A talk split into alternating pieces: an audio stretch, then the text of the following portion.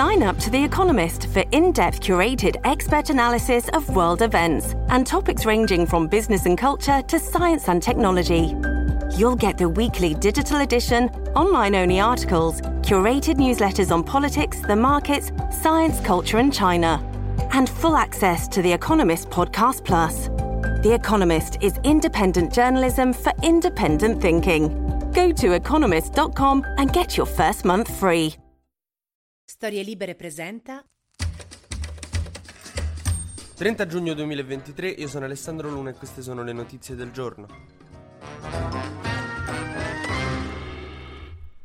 In Russia tira proprio una bella aria, si, si, respira serenità in tutte le strade. Praticamente in questo momento Putin ha deciso che vuole far fuori, tra atroci sofferenze, tutti quelli che hanno appoggiato la rivolta di Prigozhin, che ha cercato di marciare su Mosca. Adesso sta cercando chi gli è stato fedele e chi no. Quindi proprio fischiettano tutti in strada, si, si respira benessere. Oh, ecco, diciamo che chi ha appoggiato Prigozhin anche pubblicamente in questo momento si sente leggermente osservato. Del tipo che se mentre stai parlando con un tuo amico in strada a un certo punto ti chiede Oh, ma da quando è che sei indù? Devi sperare di riuscirti a scansare in tempo. Fra le purghe putiniane pare che sia finito, anche se sta bene per ora, pare che l'abbiano rilasciato, però ci sarebbe anche Surovikin, che è un generale molto importante di questa guerra, era quello che ha gestito, insomma, una delle prime fasi, e che poi è stato sostituito con Gerasimov. Surovikin è quello che, diciamo, ha fatto la guerra russa in Siria e appunto è un macellaio schifoso, però la guerra la sa fare, è l'unico buono a fare quelle cose orribili che eh, a Putin e alcuni italiani piacciono molto. Però, appunto, lì in Siria aveva conosciuto Prigozhin, si erano beccati, tipo io e l'amichetto mio in campo scuola. Quando erano tornati in Russia poi avevano chiesto alle mamme di farli giocare insieme. C'era proprio una simpatia tra Prigozhin e Surovikin. Questo Surovikin appunto è stato, in realtà ha fatto un video dicendo no Prigozhin fermati. Però diciamo con lo stesso entusiasmo con cui Roberto Mancini dice le droghe fanno male nello spot del ministero. Quindi diciamo ci siamo tutti un po' insospettiti quando è sparito in questi giorni. Poi il Financial Times ha dato la notizia che era stato arrestato anche se il Cremlino non l'ha confermata. La figlia dice no no sta benissimo, sta a casa che lavora. Eh faccelo vedere. No. E dico non è che mi dispiace per lui perché comunque è un macellaio terrificante. È come quando il centravanti della squadra che devi incontrare domenica litiga con l'allenatore e l'allenatore lo mette fuori rosa. Ti dice va spero veramente che l'allenatore e il centravanti della mia squadra avversaria chiariscano dopo domenica però. Ecco se dopo la guerra in Ucraina, dopo che vi ritirate dall'Ucraina volete fare un falò di confronto per me non c'è problema.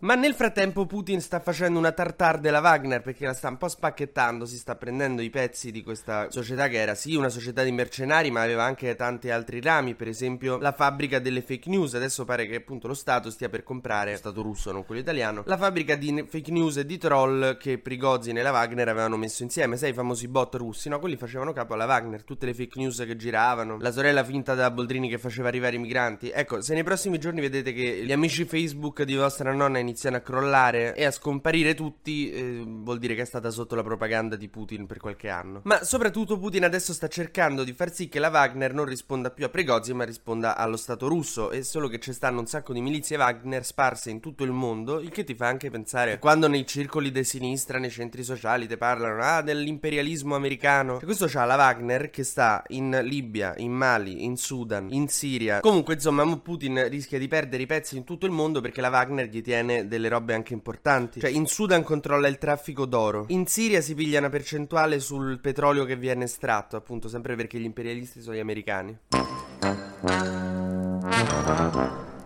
Nel frattempo il cardinale Zuppi, che è il cardinale di Bologna, quindi si pronuncia Zuppi, ha incontrato Kirill, il patriarca ortodosso che dice che bisogna fare la guerra in Ucraina perché gli omosessuali vanno respinti. Ecco, si è incontrato con questa persona per dirgli se per favore può ridare indietro i bambini che ha rubato all'Ucraina. Kirill gli ha risposto "No, non abbiamo rubato nessun bambino in Ucraina". Al che gli abbiamo risposto "Guarda che ci sono le prove". Al che Kirill si è tappato le orecchie e ha iniziato a dire la la la la la la finché Zuppi non se n'è andato. Quindi non c'è stato nessun accordo e spoiler, non è stato l'Occidente cattivo non c'è nessun accordo perché il Cremlino ha dinamato una nota in cui diceva Zuppi non è riuscito a raggiungere nessun accordo con noi.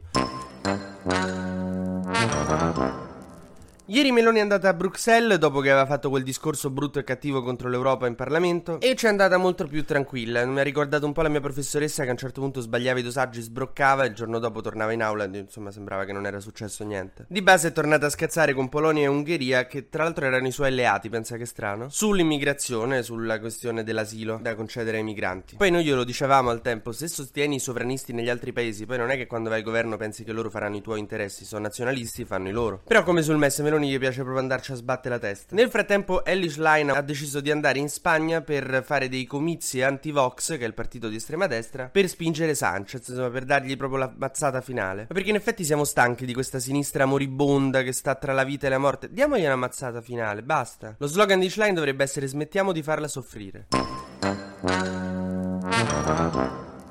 La situazione in Francia è veramente difficile, c'è un'escalation pure là, infatti spero che Orsini vada nelle banlieue a dire che non bisogna usare violenza. Dopo l'omicidio di Naelli, 17enne ucciso dalla polizia senza apparente motivo, tutti i quartieri di periferia, le famose banlieue, sono in rivolta praticamente. Ci sono scontri continui e insomma questa è una bella grana per Macron. E da un lato potrebbe indebolire lui perché insomma non sta mantenendo la sicurezza, Porello. Dall'altro potrebbe favorire Le Pen perché i francesi bianchi dicono guarda questi qua, quel capolavoro di progresso che sono diventati gli Stati Uniti Uniti hanno deciso di mm, mettere fine con una sentenza della Corte Suprema alle quote etniche nelle università, cioè praticamente prima c'erano le cosiddette affirmative action, che voleva dire che c'erano degli slot riservati nelle università a delle diverse etnie per garantire la diversità. Questa cosa è stata eliminata, per cui non ci saranno più le quote, perché bisogna premiare il merito, non le, le etnie e le quote, giusto? Che a questo punto però io fossi in Biden avanzerei la proposta di far sì che la polizia spari senza motivo a quote proporzionate di, eh, di etnie.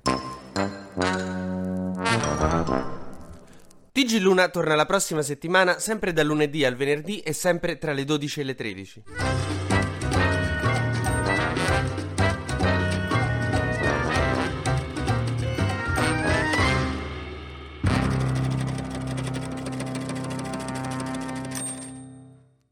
Una produzione storielibere.fm di Gianandrea Cerone e Rossana De Michele. Coordinamento editoriale Guido Guenci.